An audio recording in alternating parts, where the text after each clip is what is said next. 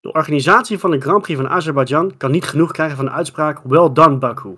En wij in dit geval ook niet. Het was een heerlijk chaotisch raceweekend en voor ons genoeg om over na te praten. We gaan van start met Studio Formule 1.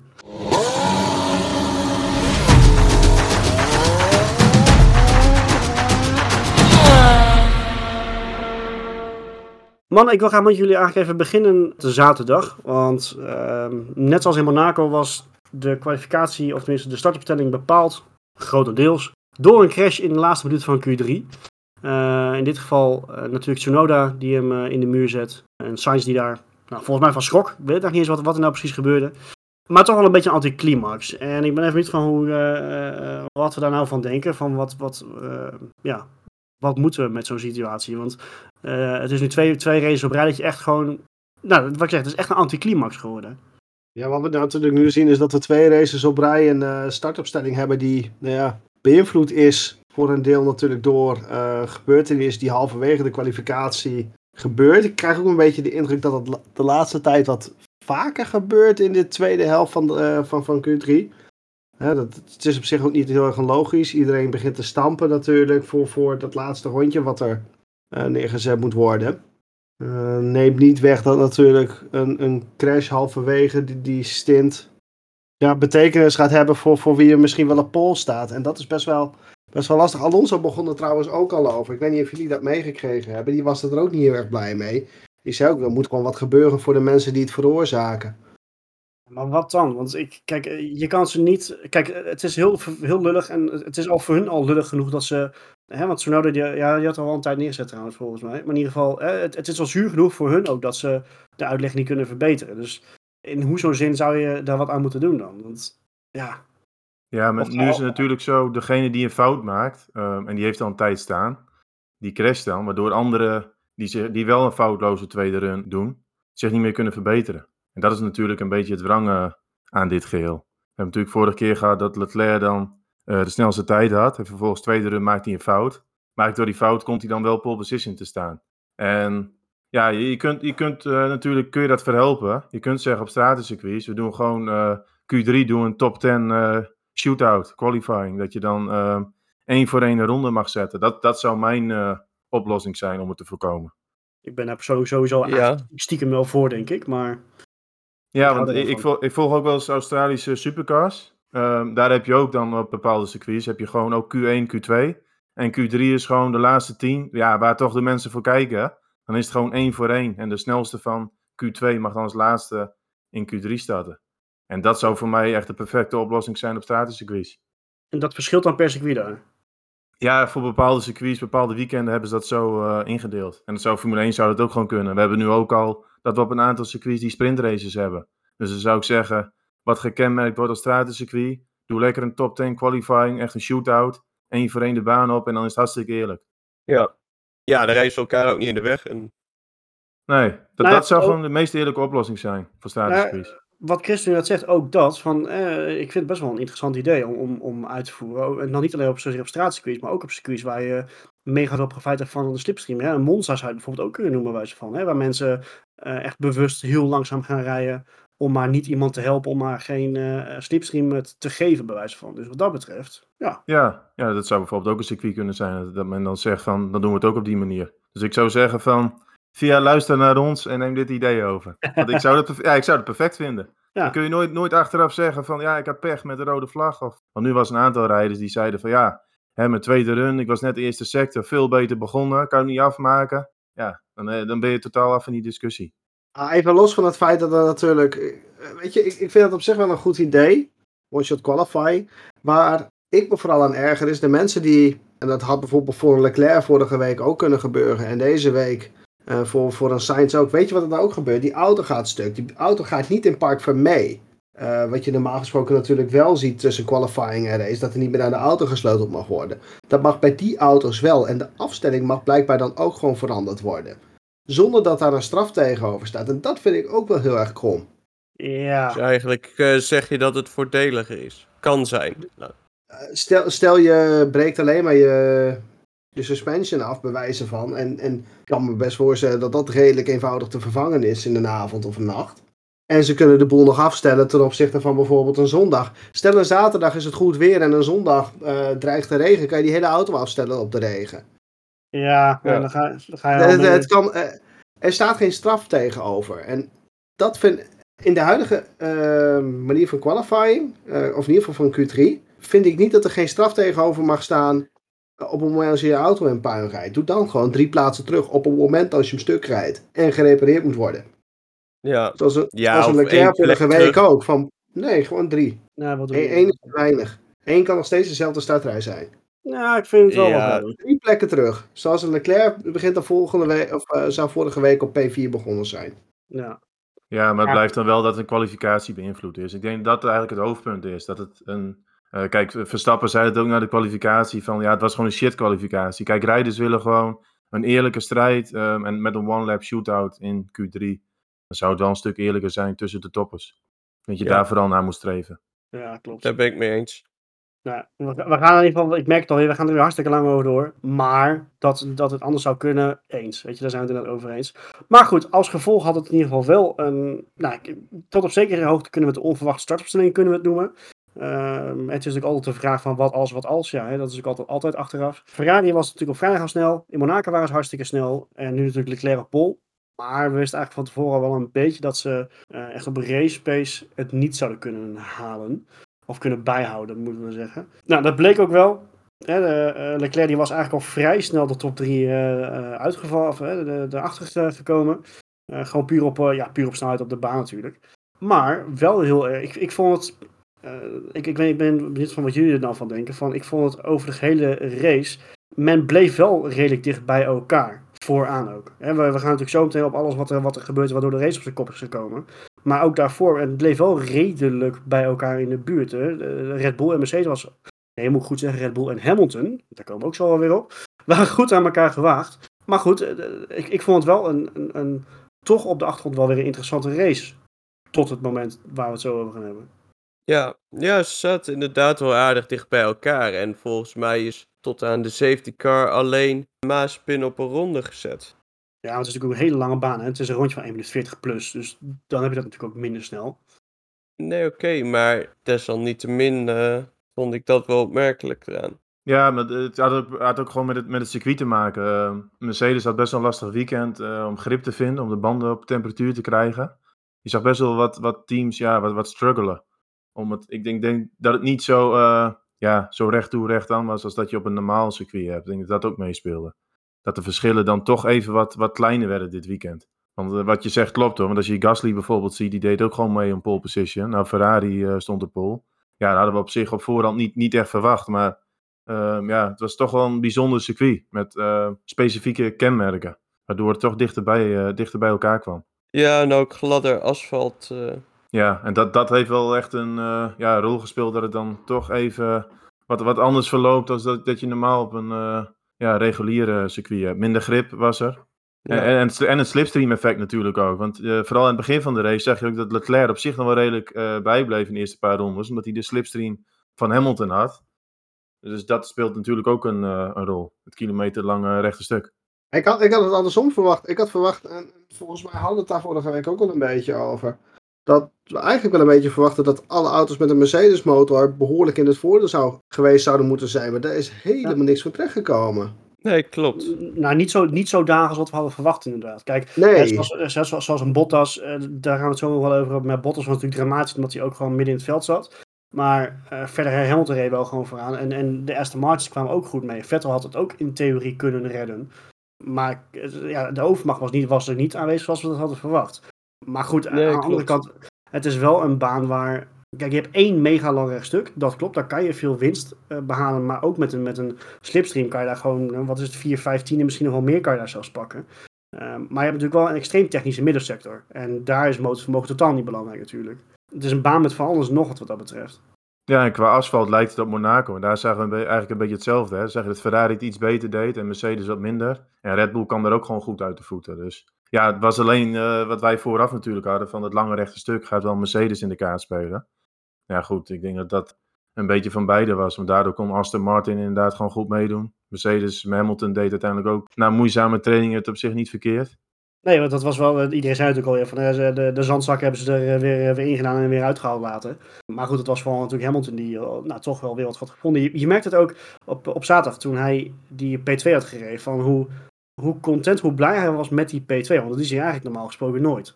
Niet op zo'n manier in ieder geval. Dus hij had ook echt wel door van, oeh, we komen hier best wel opvallend, opvallend goed, eh, goed weg natuurlijk. Ja, dat Ja, was, echt opgelucht was hij.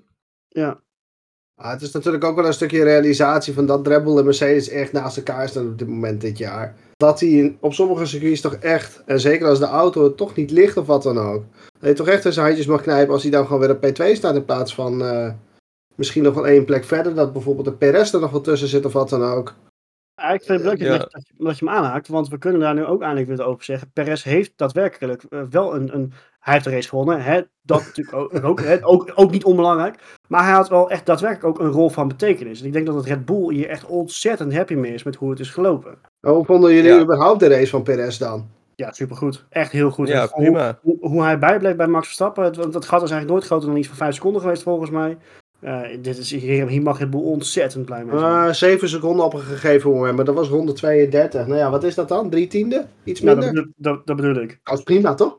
Ja, maar Ja. Red, Bull, Red Bull en Verstappen hadden deze wedstrijd eigenlijk totaal onder controle ook natuurlijk. Ja, tuurlijk. Dus, hij heeft niet- ja. Hamilton lag natuurlijk op kop in de eerste stint, ehm, ging er binnen.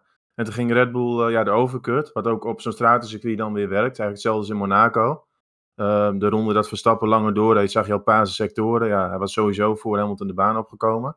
Ook al had hij wel een eh, foutloze, ja, vlekkeloze pitstop gehad. Doordat Gasly natuurlijk naar binnen reed, kon Hamilton niet zo snel zijn pitbox eh, verlaten. Maar ook al verliet hij die eh, wel goed, dan was hij nog achter Verstappen gekomen. En Ja, Perez zat er gewoon, wat, wat jullie zeggen klopt, hij had een goed, eh, goede race pace te pakken. Ja, daardoor lagen ze 1-2 en eh zaten ze eigenlijk op rozen, met, eh, Red Bull. Ja, ja, Perez heeft eh, vandaag gedaan waarvoor hij eh, aangenomen is. ja, zo zou dat het zijn. Ja, komt het uiteindelijk wel op neer, ja. Ja, Ja, Ja, ja, want Verstappen zat eigenlijk, ja, die kon heel rustig eh, rijden. Die had een mooi gat op Perez en die was mooi eh, Hamilton aan het eh, af, afstoppen. Dat was perfect. ja, en dat is echt plus- zoals eigenlijk het droomscenario hadden ze. ja, dat wat het dat fout ging. Ja, goed, maar hè, want wat er natuurlijk ook nog bij komt, is dat dus Mercedes maar één auto had. Hè, dat dat heeft natuurlijk hun ook weer daarin genekt, lijkt mij. Ja, we ja, voorgaande eh, weken natuurlijk wat geroepen hebben over dat Perez niet in de positie heeft gezeten om wat, eh, wat uit te kunnen spoken eh, in de tactiek van, van eh, Mercedes. Dan zie je nu van dat omdat een Bottas gewoon compleet pleiten was. Dit was gewoon dramatisch. Dit was echt dramatisch. Ja. Dit was ja die echt was gewoon zoek. ja, abominabel. Het was heel slecht. ja, dit- net zo goed in Finland kunnen blijven zitten. Was hij maar niet zo zat hij er vanaf geloof ik nu. Nee, maar dit, dit was echt Mercedes onwaardig ook. Kijk, hè, dat jij eh, een, een, een slechte kwalificatie hebt met hè, de nodige pech eh, vanwege dus die eerder genoemde rode vlag, is tot daar aan toe. Maar volgens mij hebben wij het ook in een aantal afleveringen al vaker gezegd. Van Bottas, die is gewoon geen racer. Hij kan gewoon niet racen. Hè, als hij vooraan rijdt, als hij eh, gewoon zijn- stabiele tactiek heeft en niks geks gebeurt, kan hij bloedjesnel en constant zijn. Maar hij moest nu echt knokken en dat lukt hem gewoon niet. En dat hebben we nu vandaag ook weer gezien. Van, hij rijdt eh, op, op een plaats waar die Mercedes niet thuis hoort. Een plaats eh, waar de Merce- Mercedes ook makkelijk uit moet kunnen kruipen, lijkt mij. Dat hij moet makkelijk die auto's voorbij kunnen, eh, kunnen komen. Hij En heeft, dat lukt hem gewoon niet. hij heeft zo lang achter Norris, achter Norris vastgezeten. Ja. En, en tot op het punt dat hij zelf onder de druk bezwijkt in die zin. Dat hij er nog ergens in de laatste knik geloof ik. Zet, zet hij hem half aan de kant. Dat is niet iets wat je van een tweede rijder van Mercedes mag verwachten. Nee, maar wel ter verdediging van Bottas. Hamilton had eigenlijk hetzelfde in, eh, in Monaco eigenlijk een beetje. Ja, Want nu Ja. waren de, Ja, maar kijk, dan is het verschil nog in Monaco kan je echt niet inhalen. Hier zijn genoeg mogelijkheden. Ja. Ja, nee, dat klopt hoor. Zijn race was heel slecht. Maar eigenlijk het hele weekend had hij gewoon het probleem. Hij kreeg die banden niet, niet op het juiste window. Ja, en dan... Kijk, dat is een beetje wat Mercedes natuurlijk op, eh op stratencircuits dus blijkt nu gewoon eh, als probleem heeft. Ja, ze kregen die banden niet snel genoeg op de, op die juiste temperatuur. Ja, Hamilton had het in Monaco en Bottas had het eigenlijk nu in, eh, in Baku. En het klopt hoor, zijn, zijn racecraft is überhaupt gewoon over het algemeen gewoon zwak. Dus ja, toen we eh, slecht op de grid zagen staan, hadden we vooraf al zoiets van, het wordt een hele lastige middag voor hem. Ja. Maar ik, ik, nee, ik had het was- zelfs nog wel beter verwacht. Hè? Want we weten het allemaal dat, dat Bottas niet een hele beste racer is. Maar met een auto's Mercedes op deze baan had hij het alsnog wel moeten kunnen doen, lijkt mij. Hè? Want een, een Hamilton eh, als, als Hamilton op die plek was gestart, die was echt wel naar voren gekomen. Je had hem gewoon op het podium gezet. Dat, ja, dat denk ik wel. Als het niet een al te gekke race zou worden, ze, eh, dan, dan rijdt hij hem gewoon vanaf P9, P10, rijdt hij hem gewoon rustig naar het podium toe. Ja. Maar goed, fouten maken. Ja. Hamilton doet Ja, hij nu weer, wel hè? een, eh, wordt nu een terugkerend dingetje, denk ik. eh. Ja, maar is het Wanneer het als- een beetje lastig wordt, of wanneer hij het een klein beetje heet onder de voeten wordt, dan merk je toch wel dat er mens is. Nee, maar goed, dat, Ja. dat vind ik wel interessant om even aan te snijden. Van het, zowel het team van Mercedes, en wij hebben dat volgens mij ook al, eh, al eerder over gezegd. Van als Mercedes onder druk komt te staan, als team of als coureurs, dan je merkt gewoon, ze zijn niet gewend of zo, is mijn idee. Van, hè, ze staan dit jaar echt onder druk, ze mogen gewoon geen fouten maken. En wat doen ze? Fouten maken. En dat vind ik wel een hele bijzondere. En dat, dat eh, nou, ons gevoel was het al over de afgelopen jaren dat al wat vaker gebeurde, die enkele keer dat ze onder druk stonden. Eh, maar het, je, het begint wel op te vallen. En, en Hamilton die zowel in Imola als in, als in Baku echt een hele, ja, echt een, een, niet eh, een, Des Hamiltons fout maakt. Eh, het wat, nou, een beginnersfout zou ik het dan nog niet noemen, maar hè, het, het begint wel op te het begint, het begint mij wel op te vallen. Ik weet het niet. Ik denk meer dat het een gevalletje vergrootglas is hoor. In, Ja, de afgelopen seizoenen waarin ze de hele tijd voorop rijden en, voor, eh, en wegrijden. Kijk, we hebben vooral pitstops gezien bij Mercedes die nog wel in de fout lopen. Maar ja, wat, wat- Mercedes heeft nooit hoeven, hoeven haasten met pitstops. Die hebben niet die 1.9, 2.0 hoeven maken in de afgelopen jaren. Die konden prima 2.8, 2.9 en dan zaten ze hartstikke goed. Dus daar hebben ze op het momenten dat ze nu eens een keertje vaart moeten maken in die pitstops. En eigenlijk ja, eroverheen willen. Dan lijkt het ze af en toe dan toch niet te lukken. Dus dat, is, dat vind ik wel heel grappig. En ja, Hamilton die, die ja, maakt een foutje. Wat zei je nou? Omdat Perez en ja, wat, wat kort sneed geloof ik bij de start. Of bij de herstart moet ik zeggen. Deed hij een upshift en daarin raakte hij die knop aan waarmee hij die, die magic mode aangezet heeft. Voor die magic mode, dat was volgens mij een soort van setting die tijdens het opwarmen ervoor zorgt dat de remmen heel warm worden. Ja, die, dat is een break, eh, break magic button noemen ze dat. Dat. Dan gaat al jouw eh, remdruk gaat vol naar de voorkant toe. En die, die tikt hij per ongeluk aan bij het eh, opschakelen bij de herstart. En daardoor stond dus alle druk op de voorwielen. En daardoor blokkeerde die gelijk eh, bij bocht 1. Dus ik, ik vond dit wel wat anders dan wat er in Imola gebeurde. Daar had ik het echt het idee van hij was daar aan het jagen op Verstappen. En hij ging daar toen de fout in. En nu was het wel van... eh, ja, ik denk dat dit meer heel ongelukkig is. Dat je niet van de spanning ineens per ongeluk een verkeerd knopje aantikt. Nee, dat Nee. denk ik ook niet. Dit is gewoon pech. En dit, dit zal ook natuurlijk maar één keer gebeuren, neem ik aan. Dat, Ja, eh, want ja, ja kijk, spa- spanning, spanning is toch iets van. Ja, dan druk je verkeerde knoppen. Maar dit was dus echt bij het, bij het opschakelen en dat hij dan iets aangetikt heeft, schijnbaar. Hij weet er niet precies waar die, waar die knop dan zit, maar die zit dus daar ergens in de buurt bij Mercedes. Ja, en daardoor stond dat vol op de voorkant. Als je dat niet weet, ja, dan rem je gewoon normaal en dan pat, schiet je ineens rechtdoor. Ja. Want eh, het zag er natuurlijk, live zag het er heel lullig uit. Dan dacht je echt, wat doet Hamilton daar? Dus als je de uitleg Was het niet echt dan- blokkeren van een wielen geloof ik? Of niet, niet op de Jawel. manier Ja, waarop je het het was echt echt ziet dat, hij, dat je een flatspot krijgt. Maar Ja, het hij, was blokkeert, meer... hij, blo- hij blokkeert er volledig voor. Jawel. Ja, Ik Ja. had Ja, niet de, zeker. Ja. de- de wielen zag echt mee. eh, rook eh, tot en met. Ja, nee, die eh, rook, die zag ik wel. Ja, maar en ook echt- wel het idee Kijk, het als rijder begin je met remmen en je merkt direct al van oké, hij blokkeert. En dan laat je hem natuurlijk los, Ja. want anders... En ja, maar de, zijn snelheid was al veel te hoog om überhaupt dan nog de bocht te kunnen houden. Dus zag je hem gewoon... eh, hij dacht van ik ga lekker rechtdoor, eh laat het me zitten voor vandaag. ja. ik, van, ik geef Max Verstappen nog een kans in het kampioenschap. Ja, laten we het spannend houden. Ja. Maar ja, kijk, voor, voor Verstappen blijft het zuur, want hij, ja, dit was echt de perfecte race voor hem. Op kop liggen en uh, Perez ertussen als tweede. En dan uh, uit mijn hoofd 15 punten uh, voorsprong zou hij dan pakken, geloof ik. Ja, van, ja, Ja. dat is wel, wel ja. Bottas en geen Veldenwegen te, uh, te bekennen, voor Red Bull is dat een perfecte scenario Ja, wat ik dit echt, voor het hele team, voor het team van Red Bull was dit een fantastische dag eh, van tevoren. Ja, maar dit had echt, uh, ja, Ja, hier dat had hij echt een slag kunnen, kunnen slaan. Dat zei hij zelf ook na de race. Van ja, oké, Hamilton scoort dan uiteindelijk ook niet. Dat is dan misschien een kleine meevallen. Maar hij zei ook wel van, ja, op normale circuits verwacht ik wel dat Mercedes wel weer beter uit de verf komt dan wat we nu hebben gezien op twee stratencircuits. En daarom is hij natuurlijk ook heel erg zuur. Ja, Ja, en deze race werd natuurlijk wel gekenmerkt uh, door de twee klapbanden natuurlijk. Eerst, want op, op zich, uh, er gebeurde niet, niet eens zo heel veel in de race. Want normaal is ja, Baku uh, wel vrij, ja, vrij chaotisch. Maar eigenlijk tot het klappen van Stroll was het nog best wel redelijk rustig. Ja, ik stond op, uh, dat was wel het grappige, want we staan tijdens de race, staan we mee, ja, voornamelijk wel een beetje met elkaar in contact natuurlijk. Op het moment, vlak vlak voordat die klapband van Stroll kwam, was ik eigenlijk onderweg. Zoiets eh, bedacht ik me opeens van, nou, misschien moet ik maar eens eventjes zeggen dat dit wel een hele saaie race gaat worden. Eh, dat, dat we toch weer ja, terug gaan naar die allereerste race op Baku. Maar, nou ja, to- eh, ik was vergeten af te kloppen. Ja, maar dat, dat, dat blijft ook Ja. mooi van een mechanische sport. Dat zie je eigenlijk vandaag wel. Ieder moment kan iets gebeuren en het slaat totaal om. Ja, ja, absoluut. Kijk, en natuurlijk de reden waarom Baku de afgelopen jaren wat vaker chaotisch is geweest, dat kwam natuurlijk eigenlijk vooral door incidenten op de baan. Nou, die waren er nu bijna niet, want het racen aan zich was gewoon clean. En eigenlijk ook in ronde 1, in bocht 1, niks geks gezien, niemand een muur in geduwd of wat dan ook. Hè, dus wat dat betreft eh, was het gewoon een, een, een doorgaanse race. Maar eh, dat vervolgens inderdaad een, een strol op het rechte stuk, of all places, eh, dat zijn linker achterband eraan gaat. Ehm, ja, dat mag natuurlijk niet gebeuren. Eh, maar goed, dat heeft natuurlijk de race eigenlijk vanaf dat moment wel een beetje op zijn kop gezet. Wel eventjes, mm, om eventjes naar bij die eh, eh, klapband, of ja, klapband, was, ja, klapband te blijven. We zitten nu inmiddels op bijna 9 uur s'avonds. Pirelli heeft er wel het eerste onderzoek al gedaan en zeggen zelf, zoals Max Verstappen ook bij, bij Rick Winkelman had voorspeld, van, ze zullen waarschijnlijk zeggen dat het door, door rommel komt. Maar dan nog, ik vind het wel heel frappant. Twee keer linksachter, twee keer, want de banden waren... Het was hetzelfde set, allebei de harde compound. Even oud volgens mij. Eh, of misschien een paar ronden verschil, maar de leeftijd was even oud. Ja, twee ronden verschil of zo. Ja, en allebei linksachter. Ik, ik vind het zelf wel een beetje frappant. Ja, ja ik ook. Zeker, En, eh, weet je. en dat, dat je verder ook, kijk, zij zeggen dan van, ja, er zijn meerdere gaten geconstateerd bij andere banden, eh, bij andere rijders. Maar dan vind ik het ook frappant dat niemand een leeglopende achterband heeft gehad, oh, bijvoorbeeld. Dat is wat je natuurlijk bijvoorbeeld op Sakir zag.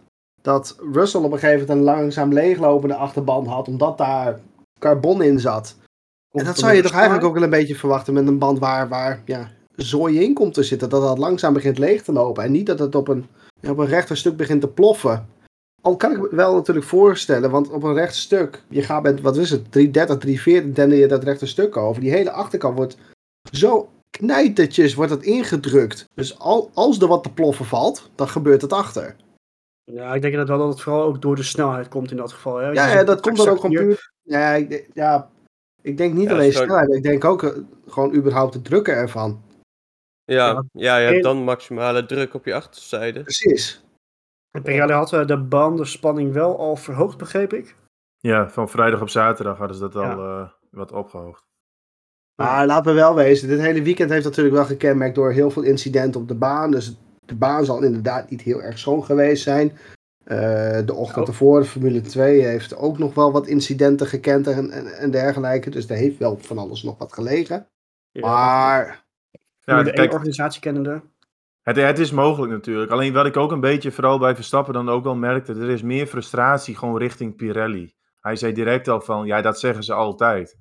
En dat is natuurlijk ook wel, kijk, er zit meer frustratie bij die rijders. We hadden natuurlijk over Bottas, ehm, die zijn banden dan niet in het juiste window krijgen. Maar dat is bijvoorbeeld ook al een frustratie. Dat, het, dat window waarin die band goed presteert, die is ook al, die is best wel klein. En dat is al, ja, sinds dat Pirelli in de Formule 1 zit, zie je wel dat soort dingen een beetje terugkomen natuurlijk. Hè? Klapbanden, of dat de bandenspanning ineens eh, heel erg opgehoogd moet worden. Of dit jaar hebben we ook die aanpassing aan de vloer gehad, want ze konden de ontwikkeling van de auto niet aan.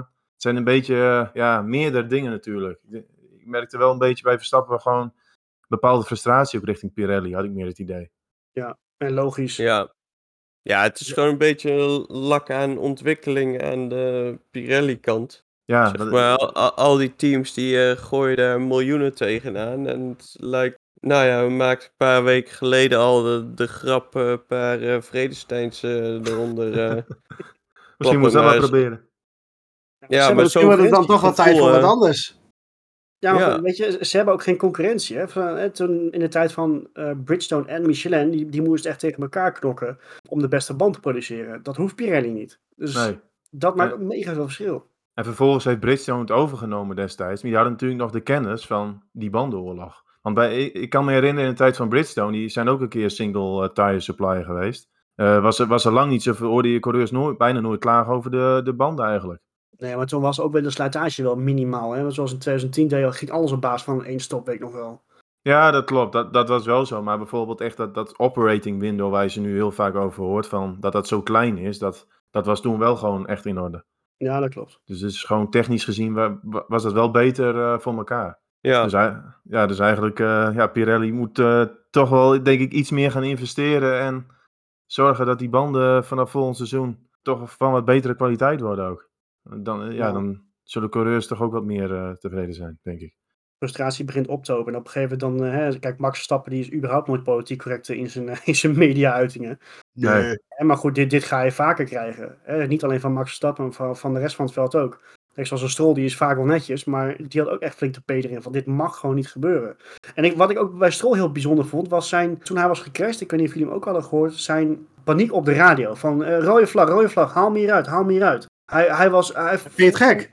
Ja, nee, helemaal niet. Maar ik, dat hoor je niet vaak, dat de coureur echt nou, bang is, kan je het bijna zeggen. Nee, maar hoe vaak gebeurt het dat een coureur op een rechtstuk, een rechtstuk staat toch vaak, start-finish straight, staat dan toch vaak gekenmerkt als een gedeelte waar de muren redelijk dicht op elkaar zitten. Want in principe gebeurt daar vrij weinig. Ja. En ze, ze denderen daar echt langs met 330, 340. Hij lag iets van het midden af. Ja, ik snap hem ook wel. Begrijp me ook niet verkeerd, maar het was wel, je hoort het niet vaak, zo'n reactie. Nee, nee, zeker niet. Maar die klapper A was ook nog eens een keer heel vies. Oeh. Die was, die was heftiger dan die van Max, moet ik zeggen. Had Ja. ik het idee. Ruim. Daar leek het wel op. Ja, die, die zweten een peentjes, joh. En, en dan, dan is er wel iets wat ik even op wil merken.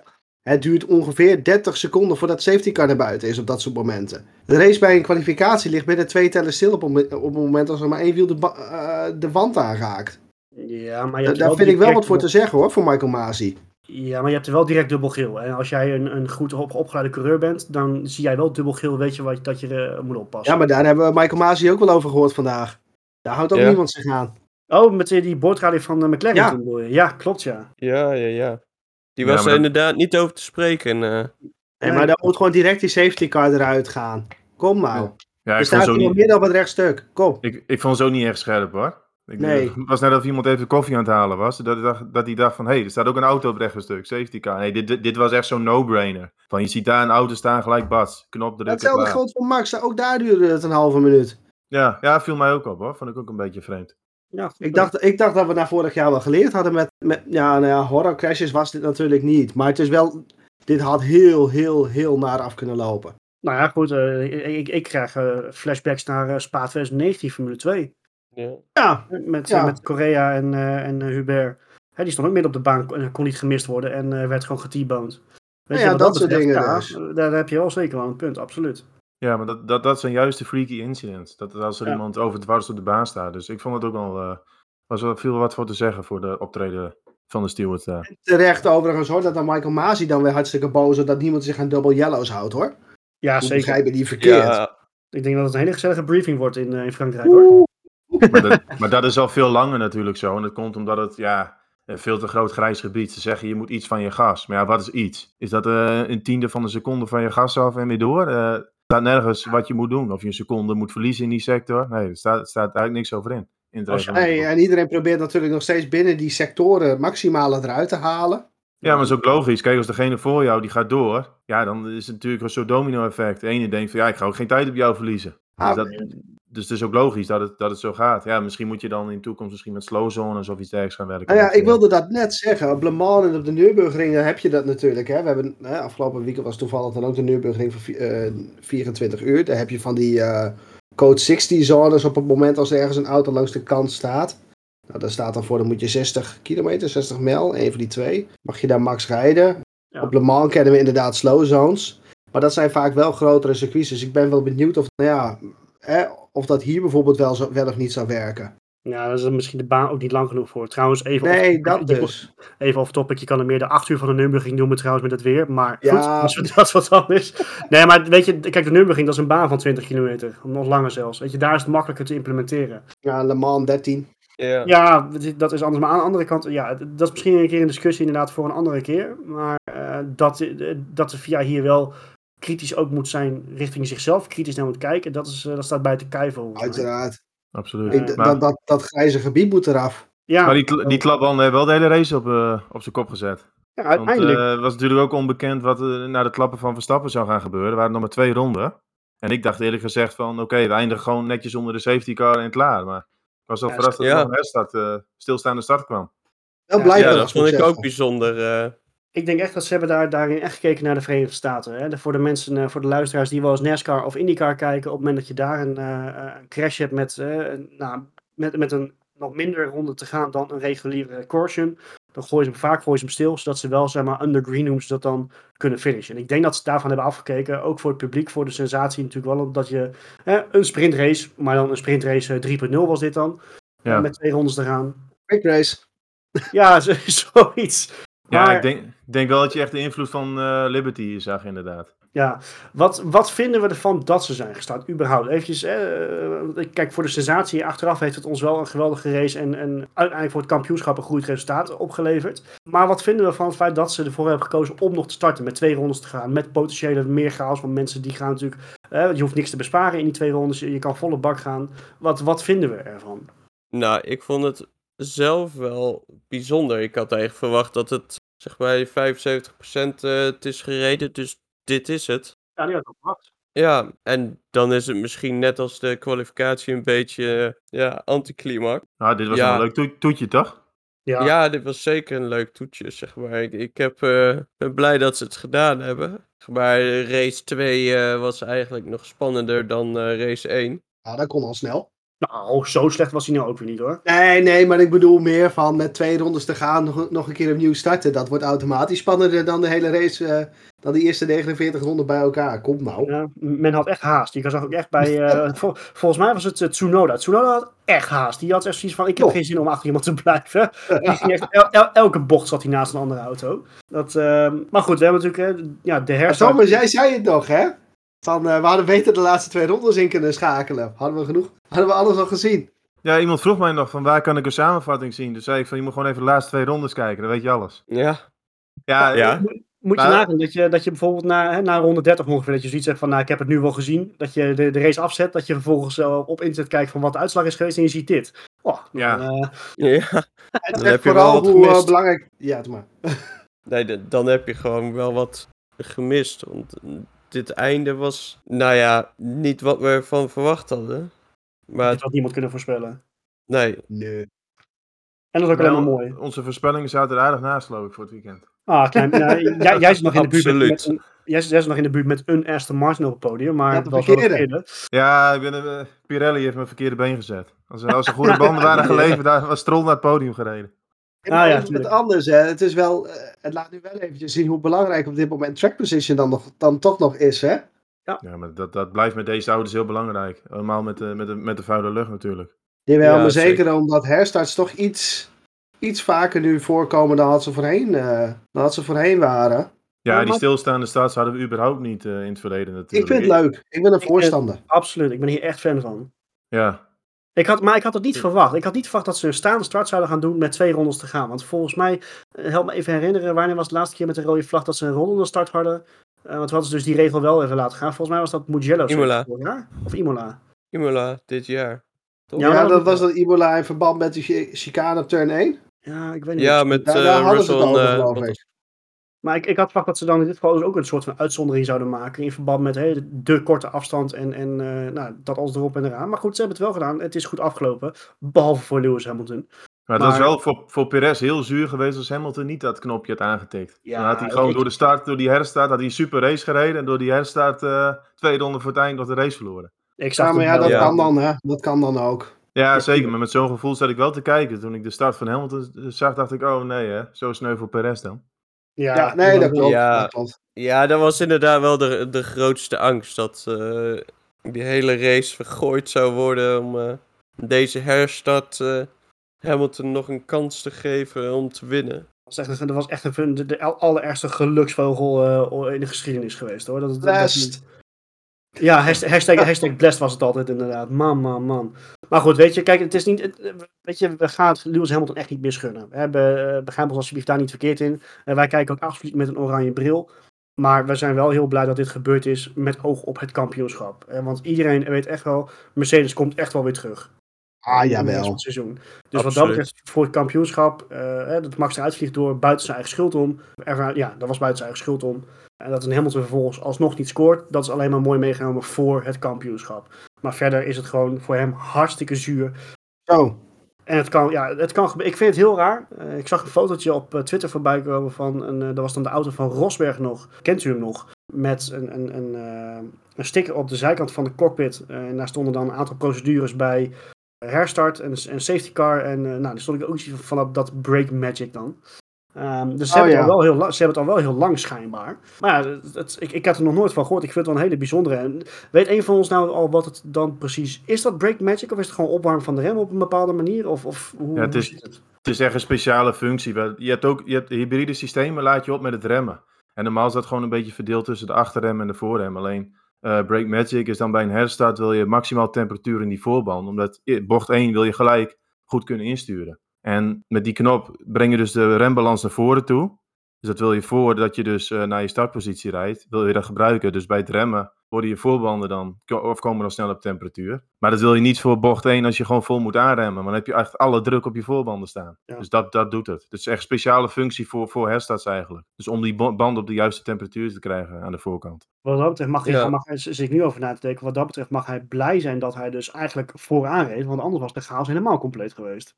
Ja, dan had hij gewoon mensen eraf getikt. Ja, daar hadden we Oeh. helemaal eh, gekkigheid gehad. Oh, Ja, ja. dan was hij de, echt oh, dan tot de krijg ik weer een achterbank beetje van die terechtgekomen. Mugello-vibes.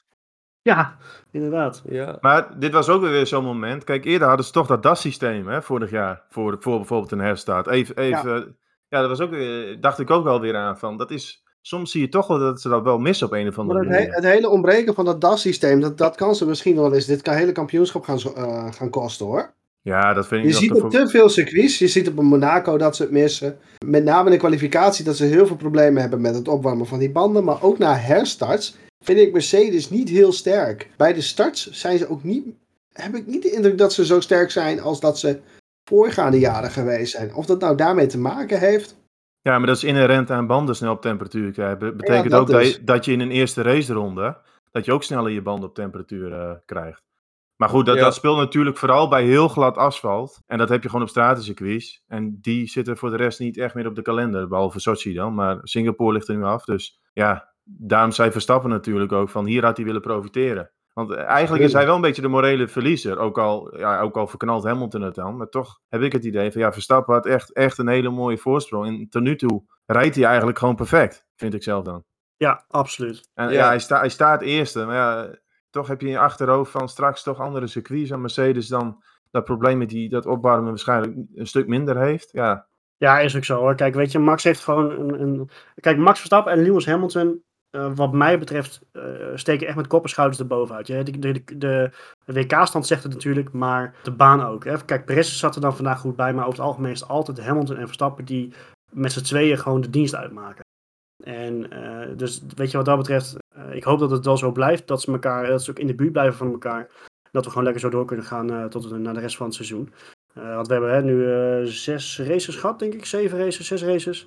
Alle zes waren ze wat mij betreft, nou niet allemaal fantastisch, maar er was overal wel wat over te zeggen. Dus dat was gewoon hartstikke mooi om te zien. Maar goed, wat mij betreft laten we hem in ieder geval voor qua race laten we hem hier, hierbij. Want ik denk dat we inmiddels wel naar top en flop moeten, opdat we daar denk ik wel genoeg over te zeggen hebben. Ik denk dat we ook wel kunnen beginnen met een unanieme flop. Of zeg, ga ik dan te ver als ik daarin uh, Pirelli noem? Uh, nee, je gaat niet te ver. ik, ik heb ze niet als flop. Nee, ik zou unanieme flop.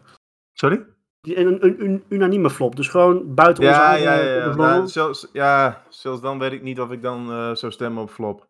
Hmm. Ik weet niet of jullie... Nee, ik haak okay. af. Oké, okay, nou jammer. Dan doen we hem niet, niet unaniem. Nee, ja, kijk, dat onderzoek wijst dan uit van dat het misschien toch ja, rotzooi op het circuit is geweest. Oké, okay, dan laat ik dan even in het midden. Ik, ik, geef ze dan het voordeel van de twijfel, maar ik, ik ben ja, in het algemeen ik, niet, niet zo'n Pirelli-fan. Ik, ik vind ze, ik, ze hebben bij mij de schijn tegen, dus je mag ze voor mij meenemen. Oké. Okay. nou, dan 3 te, drie tegen 1. Ja, nou goed. Dat is niet unaniem. Nee. nee. Wie, uh, wie wil hem aftrappen? Wie heeft een bijzondere? Of geen bijzondere, wat je wil. Als je nu geen bijzondere hebt, dan, dan klopt er iets niet. Want het is ja. al een bijzondere race geweest. Dus, uh... Ja, maar jij hebt het altijd op Duitse rijders. Dus ik denk dat jij wel met de top mag beginnen. Ja, dat denk ik wel. je krijgt dus eigenlijk gewoon mijn top in de schoot geworpen, als het ware. Ja, nou ja, weet ik niet. Maar jij, jij, jij had, je, had je anders Rosberg erop staan dan? Ja. Uh, ik dacht Ralf, maar... Uh... Ja, daar wil ik nog even een aantekening over maken, of een opmerking over maken. Vorige keer hadden we het erover dat uh, Olaf Mol Ralf Schumacher noemde, maar vandaag in de uitzending werd uh, Charlie Whiting uh, ineens genoemd. En dat vond ik ook Die, die is wel, ook herrezen. Ja, maar dat vond ik wel, toch wel kwalijk. Dat is een kwalijke zaak hoor. Heel Hij kwam er niet op terug. Wil ik toch even tussendoor benoemen. Ja, ja. eens. Maar vertel Chris, wat is jouw top? Als je nu Vettel zegt, dan ga ik helemaal stuk. Nou, daar was ik eigenlijk wel van plan, maar ik denk jij- eigenlijk... Ja, maar jij mag dat. Ja, tuurlijk mag ik dat. Jij bent de voorzitter Dat van de Duitse iedereen. rijders. Of fanclub. Nee, dat, dat, dat valt nog wel weer mee. Maar ik vind eigenlijk de top, alle drie de, ja, gewoon het podium vond ik wel top.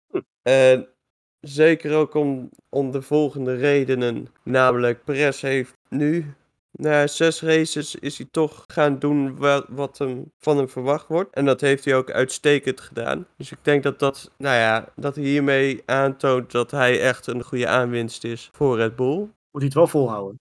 Ja, Ja, ja, ja. Dat ook. Maar kom op, eh één race per keer. En van Vettel is het natuurlijk, ja, schitterend om die man weer een keer op het podium te zien. Iedereen gunt het hem ook volgens mij. Echt iedereen. Ja, ja, tuurlijk. Maar hij heeft ook, en dat moet er ook wel bij gezegd worden. Hij deed het hele weekend al goed. Hij zat bij de kwalificatie, zat er ook op zich wel goed bij. Nou, en zijn En- pace was ook gewoon goed. En zijn pace vandaag Ja. was echt goed. Ook zeg maar in de eerste helft van de race deed hij het ook gewoon prima. Hij heeft de hele tijd op die vierde plek gezeten. Dat, eh, Ja, Ja. Achter, achter de top drie eh, was hij gewoon de man met het beste tempo. Dat was echt wel knap. Ja, volgens mij reed hij op een gegeven moment ook zeg maar hogere tijden of snellere tijden dan eh. Maar, Wat, wat, wat, ja, wat voor mij vooral tekenend is aan Vettel op dit moment. Dat ik, dan, dan wil ik hem er bij jou nog wel even uitpikken. Want hij heeft er weer plezier in. En dat Ja. zie je en dat voel je Ja. aan alles. En dat is zo belangrijk bij die man. Je hoorde het ook vooral aan zijn boordradio op de zaterdag. Ja. Nadat hij in Q2 eruit ging, dat ze hem zeiden van... Hé, jongen, we hebben niet gered. Wat is het gat? 0,3 of 3 300 van een seconde. Zijn reactie toen was echt tekenend. Hij was zo gemotiveerd. Hij wist dat hij het kon. Dat, en, en hij redt het dan niet. En, en wat je net zegt, dan merk je gewoon... Hij zit goed in zijn vel. Hij zit eindelijk lekker op zijn plek daar zo. En het is misschien best wel een, een, een, eh, recipe for success, zoals dat in Engeland zo mooi kunnen zeggen. Ja, zeker. Dus dat eh, ben ik helemaal met je eens, ja. ja, dat. En ja, Gasly heeft gewoon een goede race gereden. Die zat er ook zeg maar tijdens de kwalificatie al goed bij. En ook eh, in de race deed je het prima. En in die sprintrace eh, was het ook nog een mooie strijd. eh stuiftje wisselen met, eh, met Leclerc. En ook nog halverwege eh, eventjes kort met eh, Norris die daar nog eh, zich mee probeerde te bemoeien. Dat, ja, die heeft ook wel een goede strijd geleverd. Dus eh, zodoende mijn eh, top 3 eigenlijk. En flop. Ja, qua flop. Ja. Ik denk dat mijn flop Bottas is. Daar is Ik ook niks niet- over te zeggen volgens mij. Dat, dat, Ja. verrast, mij, dat verrast mij wel. Hij dat gewoon voor zijn teamgenoot. Hij houdt gewoon de grote Lewis Hamilton achter zich in dezelfde auto. Ja, Dat Ni- is Ni- knap. Ni- Niki- Nikita Verstappen, ook. Dus die, eh, Ja, en voor Verstappen. Hoezo flop? Behoeft Nee, verder maar- geen uitleg, denk ik, hè? nee, Dat was gewoon eh, Nee. dramatisch. Had net zo goed eh, in Finland kunnen blijven. ja. Nou, ik denk dat Oh. Bottas echt op de komende circuits moet gaan presteren. Ik denk dat er anders nog wel eens gekke dingen kunnen gaan gebeuren. Nou, maar die, die, die heeft toch al te horen gekregen dat het er niet meer wordt eh, volgend jaar, lijkt mij. Ja, maar ik bedoel überhaupt dit seizoen al. Nou, jij denkt echt Ja, dat dat- dat dat denk hij- ik niet. Hij, is dit jaar, Nou. hij begint wel een beetje een liability te worden. Ik, ik begrijp het wel. Als, als dit zo doorgaat, dan is Toto Wolff heel simpel. Dan eh, is het wegwezen. hè. We zetten direct Russell in die auto. 100%. Oeh, Ja, Oké. nee, ik zie hem daar wel aan. Ik zie hem er wel voor aan. Oh, die vind ik heel interessant. En we Ja, nog met de William heeft tussen... Maar eh, de- de- de- Ja, er, moet we nog wel, er moet nog wel een boel gebeuren, hoor, denk ik. Maar ja, we weten allemaal hoe gedreven Toto Wolff is. Die zegt wit heet. Kijk, eh, een keer een weekend. Want op zich, tot nu toe, ja, Imola was ook niet, niet best dan. Maar goed, we komen nu naar normale circuits. Maar als hij daar dan hetzelfde doet, dan denk ik dat hij echt een heel groot probleem heeft. Dan, Ja, dan, zeg- ligt hij er binnen een aantal races gewoon uit. ja, die, die Toto die heeft u alweer een tafel door midden geslagen. Ja, ze- dat denk ik ook. Ze hebben geen tafels meer over. Ja, maar weet je, kijk, dat, een dat, is toch. Ja, maar dat is toch met Bottas. Van, kijk, als hij nou eh, zo'n resultaat had door gewoon domme pech, eh, met, met, met safety cars of whatever, dan zou je het zoiets hebben van, oké. Maar zijn pace was ook gewoon dramatisch. eh, Ja. Voor een Mercedesman. Dus wat dat betreft, ik, ik snap hem wel. Ik, ja, dat hij bij flop hoort, snappen we helemaal. Daar, is, eh, geen, eh, eh, daar hoef je geen woorden aan vuil te maken. Maar ik snap Nee. dat Thomas zijn, zijn eh, uitspraak snap ik wel heel goed wat dat betreft. Deze race was voor Bottas heel erg vergelijkbaar met hoe Turkije vorig jaar voor hem verliep. Ja. Ja. Ja, ongeveer. Behalve dat hij iets minder achterstevoren stond. Maar Nee, maar er komen nu vijf races weer op normale circuits aan, tot de zomerstop. Maar kijk, stel dat hij die vijf races ook weer drie keer eh, echt zo presteert als vandaag. Ja, dan ligt hij er gewoon uit. Dat durf ik wel aan. Nee. Oeh, nou, Ja, En dan, dan, schuiven ze gewoon, eh, dan is het direct eh Toto Wolf die Russell opbelt van... Hey, heb je zin om die, in die Mercedes te rijden na de zomerstop? Dat denk ik echt. Ja, ik, kan, ik deel dat wel. denk, hoor. je, denk je dan dat Bottas dan weer terug zou gaan naar Williams? Ja, dat is, dat is dan voor de toekomst. Dat weet ik niet. Ik denk dat daar ook een sponsorbudget eh, afhankelijk is. Ik vermoed, ik vermoed stiekem al wel dat er wel eens ergens gesprek over geweest zijn. Ja, Kan niet ik, anders. ik, ik, ik verwacht eerder dat Bottas zeg maar aan het eh, eind van het jaar er gewoon eh uitgebondshoot wordt. En dat eh, dan gezegd wordt van eh stroom maar lekker door Russell en eh, Ja, zoek ze maar iemand, een nieuw persoon voor me. Ja. Ja, maar zo, kijk, zoals dit, voor dit seizoen. Mercedes die wil gewoon ten koste van alles in. En als jij een tweede rijder hebt die rond, eh, op P10 eh, rond eh banjert, ja, daar heb je helemaal niks aan. Nee. Dan is, dan, Nee, dat is zeker waar. Kijk, de Toto Wolf is veel te gedreven om, eh, om dit te laten gebeuren. Nou goed, lijkt me, lijkt me luid, luid en duidelijk. Marco, Ja, ik heb, er, ik heb voor mijn top wel over nagedacht om eh, mijn eh, fan-favorite eh, als top te nemen. Maar eigenlijk kwam er iemand anders bij mij misschien nog wel meer bovendrijven. En dat was Alonso deze week. oh, ik dacht, dacht je Nico Dat Rosberg dacht ging ik al. zeggen. Ik, nee, Nico Rosberg niet deze week. Die Oh. was er vorige week trouwens wel heel erg scherp bij eh, op Monaco. Eh, nee, ehm, Alonso heeft met eh, die Alpine die deze week eigenlijk helemaal niet goed leek. Eh, naar mijn idee. Toch weer die auto eh, diep in de punten gereden. Goede race gereden. Eigenlijk, volgens mij de hele race wel een beetje pace gereden. Heel onzichtbaar geweest natuurlijk. Maar, maar zet hem gewoon wel netjes in die punten neer. Ja, het Ja, heeft vooral dat- ook eh, in die sprintrace goed gedaan. Daar heeft hij nog twee, man, twee drie man gepakt of zo. Dat wilde ik inderdaad ook nog even zeggen. In die sprintrace pakt hij ook gewoon nog eventjes twee. En dat is dan misschien dan toch wel het stukje ervaring, het stukje gedrevenheid wat in deze oude man zit. Die laat, dan komt het op, dan toch weer een beetje bovendrijven. Ik weet niet. Ja, dat zijn van die slimmigheidjes. Dan Ja, moet ik wel, ja. wel een kanttekening maken. Hij, hij is ook iemand geweest die eh, naar de safety car van Stroll was dat, eh, naar nieuwe banden gegaan is. En dat heeft hem wel de kans gegeven om dit ook te doen. Maar dat hij het dan ook benut, dat is wel knap. Dat is je moet jezelf in die positie kunnen zetten om het te doen en, dan, en het dan Ja. doen, weet je. Maar de Dat, dat safety is altijd. Of de crashes hebben hem wel geholpen om, om in die positie te komen om nog Tuurlijk. echt een... Want ik- ja, anders was het misschien niet heel, heel bijzonder geweest. Maar wat hij daar liet zien, eh, ja, dan zie je wel, dat is zo- gewoon een stukje ervaring. Heeft gewoon nog hele, Ja. even, even naar mijn idee gewoon een super goede race gereden. Ja. ja, leuk dat je hem noemt. Ja. Ja, ehm, als flop noem ik deze keer Sainz. Hm.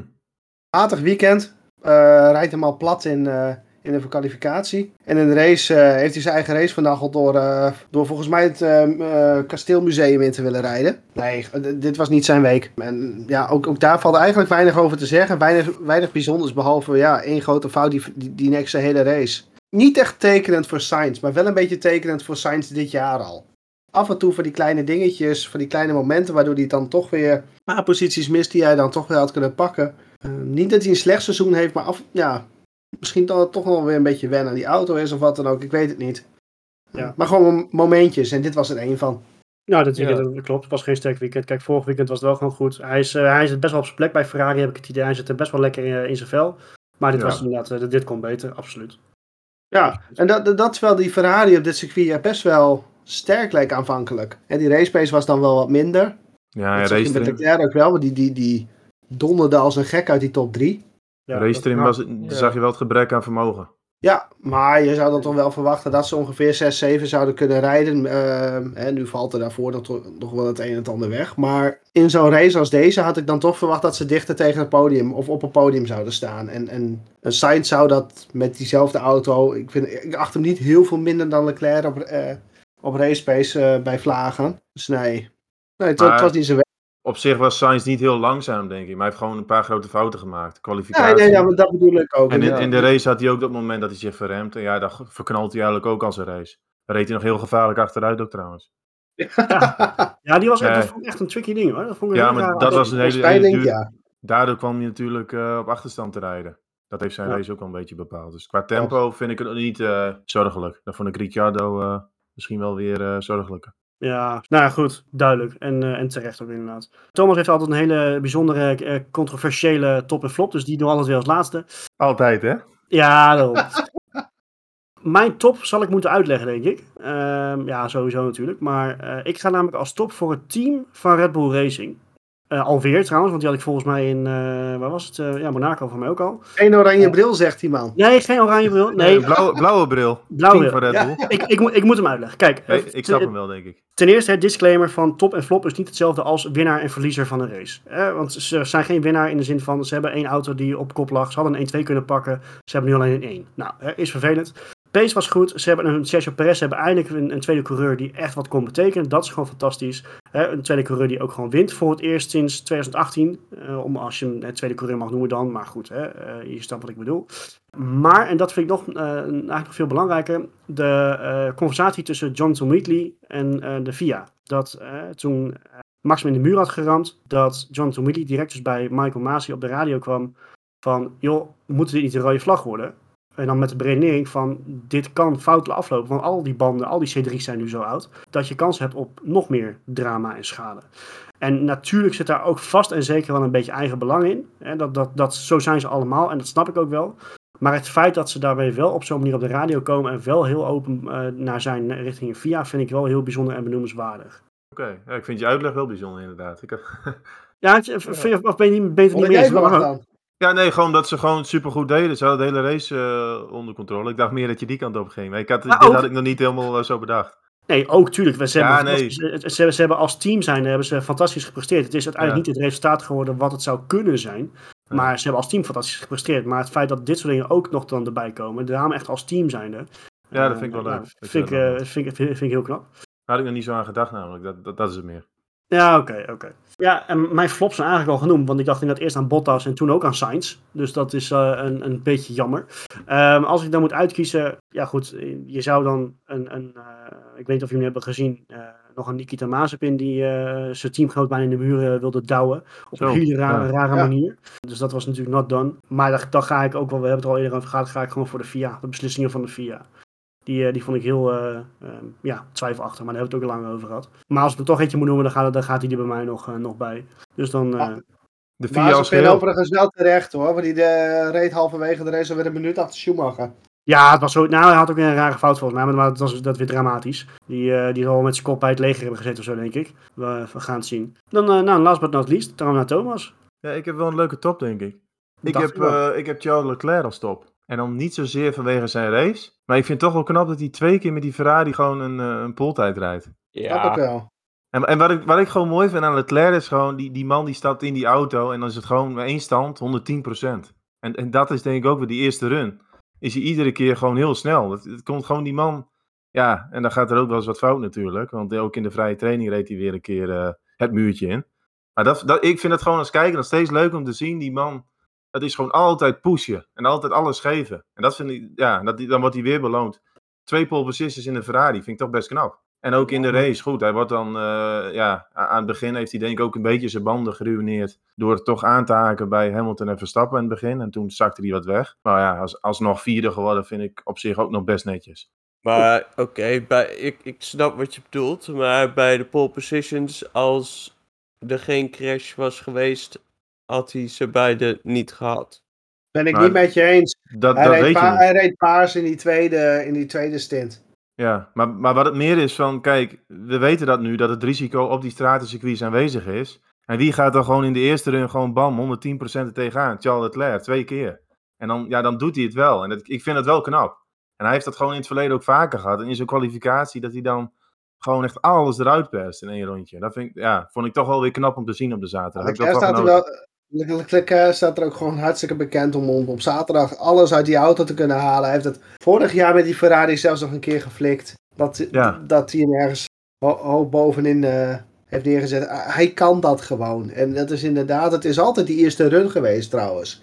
Ja. Ook vorig jaar, Ja. eh, geloof ik. Dat hij hem ook in die eerste run er neerzet en er niemand meer overheen dook. Kijk, natuurlijk, weet je, de, ja, de, de rode vlag heeft invloed op het resultaat. Maar goed, alsnog, iedereen kan wel gewoon die eerste run rijden. En hij doet dat dan wel als beste twee keer. Ja, hij, hij is een beetje, wat dat betreft, wat, voor mij is het eh, een beetje vergelijkbaar met wat, met wat Max Verstappen doet. Hè, van hij, hij doet dingen met, met die auto die eigenlijk doorgaans niet horen. Kijk, hij had nu had Red Bull dit weekend wel een goede auto, maar hè, voorgaande jaren eh, deed Max Verstappen volgens mij echt wel dingen met die auto die, die, eh, waar hij niet voor bedoeld was. En dat doet Ja. Ook weekend na weekend doet hij dat. En Ja. dat is echt wel be- benoemenswaardig hoor. Dat is, eh, en deed in de Formule 2 deed hij het al van, hey, of GP2 toen nog, Hè, je hebt in, in de Formule 2 GP2 heb je eigenlijk nooit iemand die er bovenuit springt. En in het jaar van Stoffel van Noorden had hij dat nog wel een beetje. En in het jaar van Leclerc ook, van die stond elk weekend stond hij vooraan. En dat, dat, eh, dat, dat zegt ook wat in identieke auto's. Dus wat dat betreft, ik, ik snap hem wel. Ja, ja, tuurlijk. Kijk, de top drie die door Chris genoemd was. Vettel, su super mooi weekend gehad. Maar ik vond Leclerc, eh, ja, vond ik zelf toch wel weer genieten op de zaterdag. Vond ik wel leuk. Ja. En als, als flop heb ik eh, Ricciardo. Ik vond dat weer gewoon teleurstellend eigenlijk. Hij is nog negende geworden, maar ja, ik vond het gewoon wat Als we... Verstappen en Hamilton niet winnen, dan, dan staat hij er gewoon weer buiten hoor. Ja, dat bedoel ik. Dan is het gewoon weer puntloos met, met een auto ja, die op zich best redelijk ging. Want Norris had een beetje een pechweekend. Anders had hij ook misschien wel weer eh, richting het podium gekund. Ja, natuurlijk het negeren, of eh, ja, rode vlagprocedure in de kwalificatie, waardoor hij drie plekken straf kreeg. Plus het feit in de kwalificatie had hij in de laatste kwalificatiesessie, Q3, heeft hij op gebruikte banden gereden. En had ze verse banden voor de tweede set, of voor de tweede run bewaard. Maar goed, die mocht hij dus niet afmaken. Dus ja, en Ricciardo was gewoon weer, eh, ja, deed niet echt mee. Snap ik? Lijkt hem steeds niet Nee, te lukken. En, en de twijfel begint ook nog steeds meer terug te slaan. Of eh, begint, begint steeds meer toe te slaan. Bij hemzelf trouwens niet, als ik hem in interviews hoor. Maar Nee, ja goed, de coureur die zal altijd zeggen van, eh, je moet er natuurlijk wel in blijven geloven, want anders dan geef je op. Dat moet je helemaal niet doen, maar ah, Ja. als, je, als je de mimiek ziet van een Bottas tegen- tegenover een eh, mimiek van een Ricciardo, dan staat er daar bij, bij, bij die tweede staat er nog wel een vechter hoor. Ja, Ja, dat is ook dat zo geweest. Maar die zit ook korter, korter bij het team natuurlijk. En is ook gewoon andere mentaliteit inderdaad. Dat Maar- ook. Ja, Marco, wel- ik, ik sta er wel van te kijken. Van, kijk, Ricardo is wel een coureur die zich volgens mij al meer dan prima bewezen heeft. Kijk, dat je twijfels krijgt over bepaalde coureurs bij bepaalde teams, snap ik. Maar, hè, want dat bijvoorbeeld, eh, nou, we hebben vorig jaar bij Ocon met Ricciardo zagen, hè, in, bij Renault. Van Ocon was een redelijk hoog aangeschreven coureur, maar Ricciardo kon hij niet aan. Dan ga je twijfelen. Maar Ricciardo heeft zich eigenlijk vanaf het moment dat hij in de Formule 1 kwam bij HRT eh, of, alle teams, heeft hij zich wel gewoon goed bewezen, goed in de kijker. Laat- Heeft hij bewezen dat hij kampioensmateriaal is tot op zekere hoogte. Dus wat dat betreft ben ik het niet helemaal met je eens om twijfelen over de coureur van Ricciardo. Dat lijkt me heel... Ah, me- ik bedoel meer in de zin dat hij misschien, ja, het is dan- misschien niet heel erg terecht om dat te zeggen, maar ik heb bij Ricciardo toch altijd al een beetje het idee gehad dat hij een eeuwig talent is. Dus je snapt wat ik bedoel. Het, het komt er allemaal steeds niet uit, hij zit steeds niet op de juiste plek. En weet je, hetzelfde als eh, Hulkenberg, maar dan... het ja, misschien wel. Misschien wel, ja. Ja. En Hulkenberg Ja. heeft dan net niet, de, net niet de topteams gehad, die heeft Ricciardo dan wel weer gehad. En, en steeds En meer het randje is er een beetje af. Of hij di- of hij dit jaar nog om kan draaien. Die twijfel heb ik Ja, tenminste. dat wel, ja, dat Want wel. kijk, we zien nu, kijk, we hebben, we hebben het over Vettel gehad, Perez, allemaal gewoon wel weer leuke weekenden gehad. En bij Ricciardo, ja, weinig. Ik zie, wij- ik zie gewoon weinig progressie, eerlijk gezegd. Ja, maar ik gun het hem heel graag. Ja. Alleen, Maar goed, eh, wat je ook wel merkt bij de McLaren, eh, want Norris heeft er ook eh, eh, over uitgelaten. Die zei ook van, eh, de McLaren vindt hij ook best wel af en toe een lastige auto om mee te rijden. En, en Sainz die gaf aan van de Ferrari, die rijdt een stuk makkelijker. Dus die McLaren is misschien ook wel gewoon een lastige auto om echt alle snelheid eruit te halen. Dat wel. Ja, dat, maar dat kunnen. Maar het is meer gewoon, ja, toch van Ricciardo hadden we allemaal voorhand toch zoiets van, die moet zich minimaal wel kunnen meten met Norris. En ja, ze het zoveelste ja, weekend daar op komt niks van terecht. Nee, Nee. absoluut niet. En dit kan McLaren echt wel de derde plek in de constructeurs op, op een gegeven moment gaan kosten. hoor. Want Ferrari heeft wel twee rijders die presteren. En eigenlijk McLaren moet het steeds maar met één man doen. Ja, En Norris is tot nu toe de enige coureur die nog eh, punten gescoord heeft iedere race. Dat is ook wel een leuk feitje. De Ja. hele- Het hele veld? Ja, Ja. dus alleen Oh, Lando wel Norris heeft iedere race punten gehaald. Dus dat geeft ook wel aan hoe constant hij dan bezig is. Ja. Nou, hij moet wel oppassen met zijn licentiepunten. Ja, die is nu Hij staat op een, 8 nu, hè? Ja, dus dat wordt ook wel een dingetje.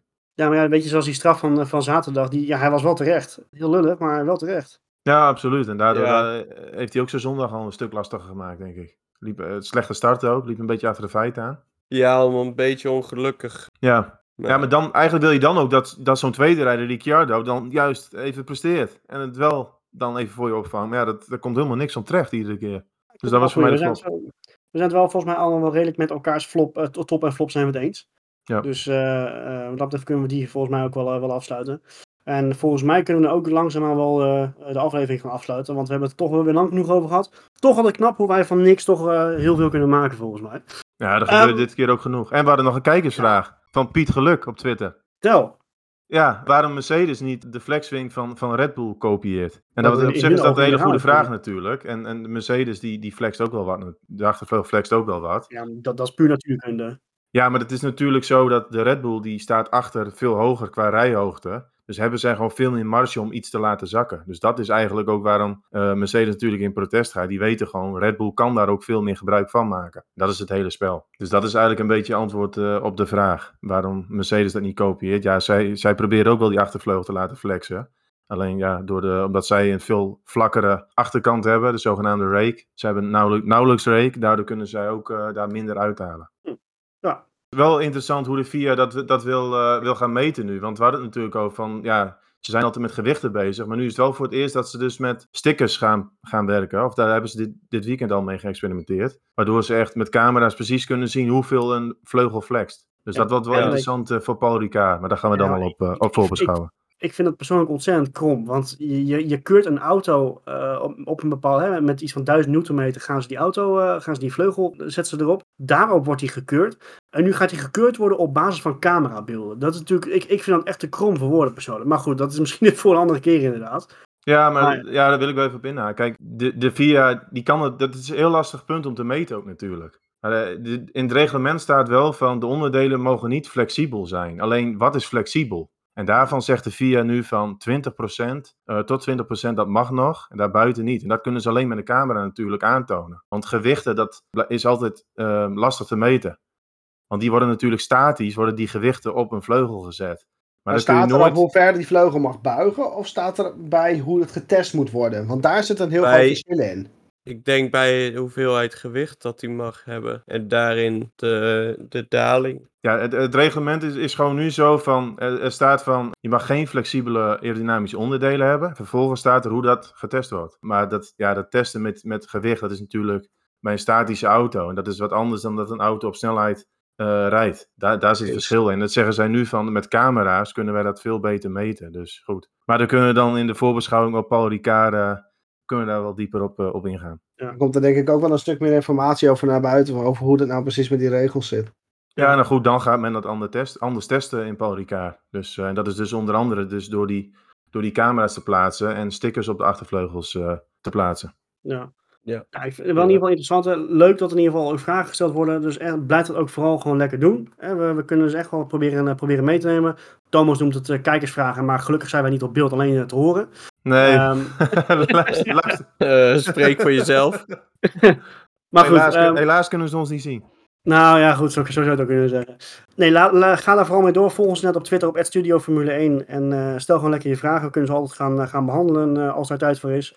Ehm, dus kom, kom er gewoon lekker mee door. Wat mij betreft kunnen we gaan afronden. Of zijn er nog nabranders die, eh, die we wederom gemist hebben? Blijf een Nee. beetje stil. Ja, misschien nog heel even kort het bespreken van eh, die pitstop van Hamilton. Dat, eh, volgens mij was dat Gasly die op een heel toevallig moment ook binnenkwam. En ik heb toevallig de post-race show gezien van F1 TV. En daarin zei, ik ben zijn naam even kwijt. Kerel, enorme bos haar. Nee, die, eh, die zei op een dat het wel heel erg toevallig was dat juist Gasly op dat moment naar binnen komt. En omdat een Alfa Tauri natuurlijk wel een Red Bull B-team is, zou het hem en nou, ja, als ik erover nadenk, mij ook niet heel erg verbaasd hebben. Als er toch een telefoontje geweest is van de kant van de garage naar de Alfa Tauri kant van de garage is gegaan. Van nou, ga maar naar binnen, misschien kan je hem dwars zitten. Ja, het, het zou kunnen. Maar goed, daar is geen hard bewijs Ja. voor. Nee, er is geen hard bewijs voor. Maar het is natuurlijk wel toevallig dat het B-team natuurlijk Ja, eh, van Red Bull, Mercedes eh, actief heeft dwars gezeten. Want dat is natuurlijk de reden waarom die pitstop van Hamilton eh, anderhalf seconde langer dan bedoeld geduurd heeft.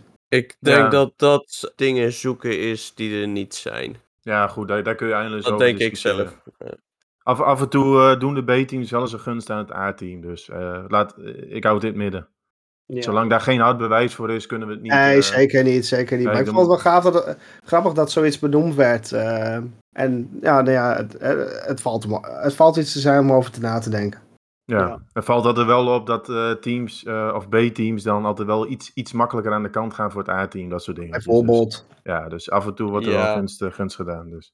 Ja, Maar dat is wat anders dan zeg maar zo timen dat je de tegenpartij in de weg zit tijdens zijn pitstop. Dat, dat Ja, is... het was toch een pit window, dus ze hadden kunnen zeggen van nou ja, de bedoeling was een ro- ronde later, maar als we nu gaan, dan weten we zeker dat we hem in de weg zitten. Je weet het niet.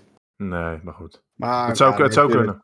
Het is een Ik snap, scenario. ik, snap je punt inderdaad wel. Daarom. Nou, top. Dan, eh, dan gaan we mij gaan we hem afronden. Hij heeft weer lang genoeg geduurd. Eh, volgende week gaan we wel weer vooruitblikken op, eh, op de Grand Prix van Frankrijk.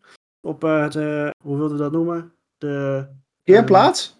nee, Keerplek. Oh, hoe, hoe heet dat ook alweer? Als jij helemaal panisch wordt van, van knipperende lampen. Epilepsie. Ja, de epilepsie, eh, epilepsiebaan. Dank je. We gaan, Oh,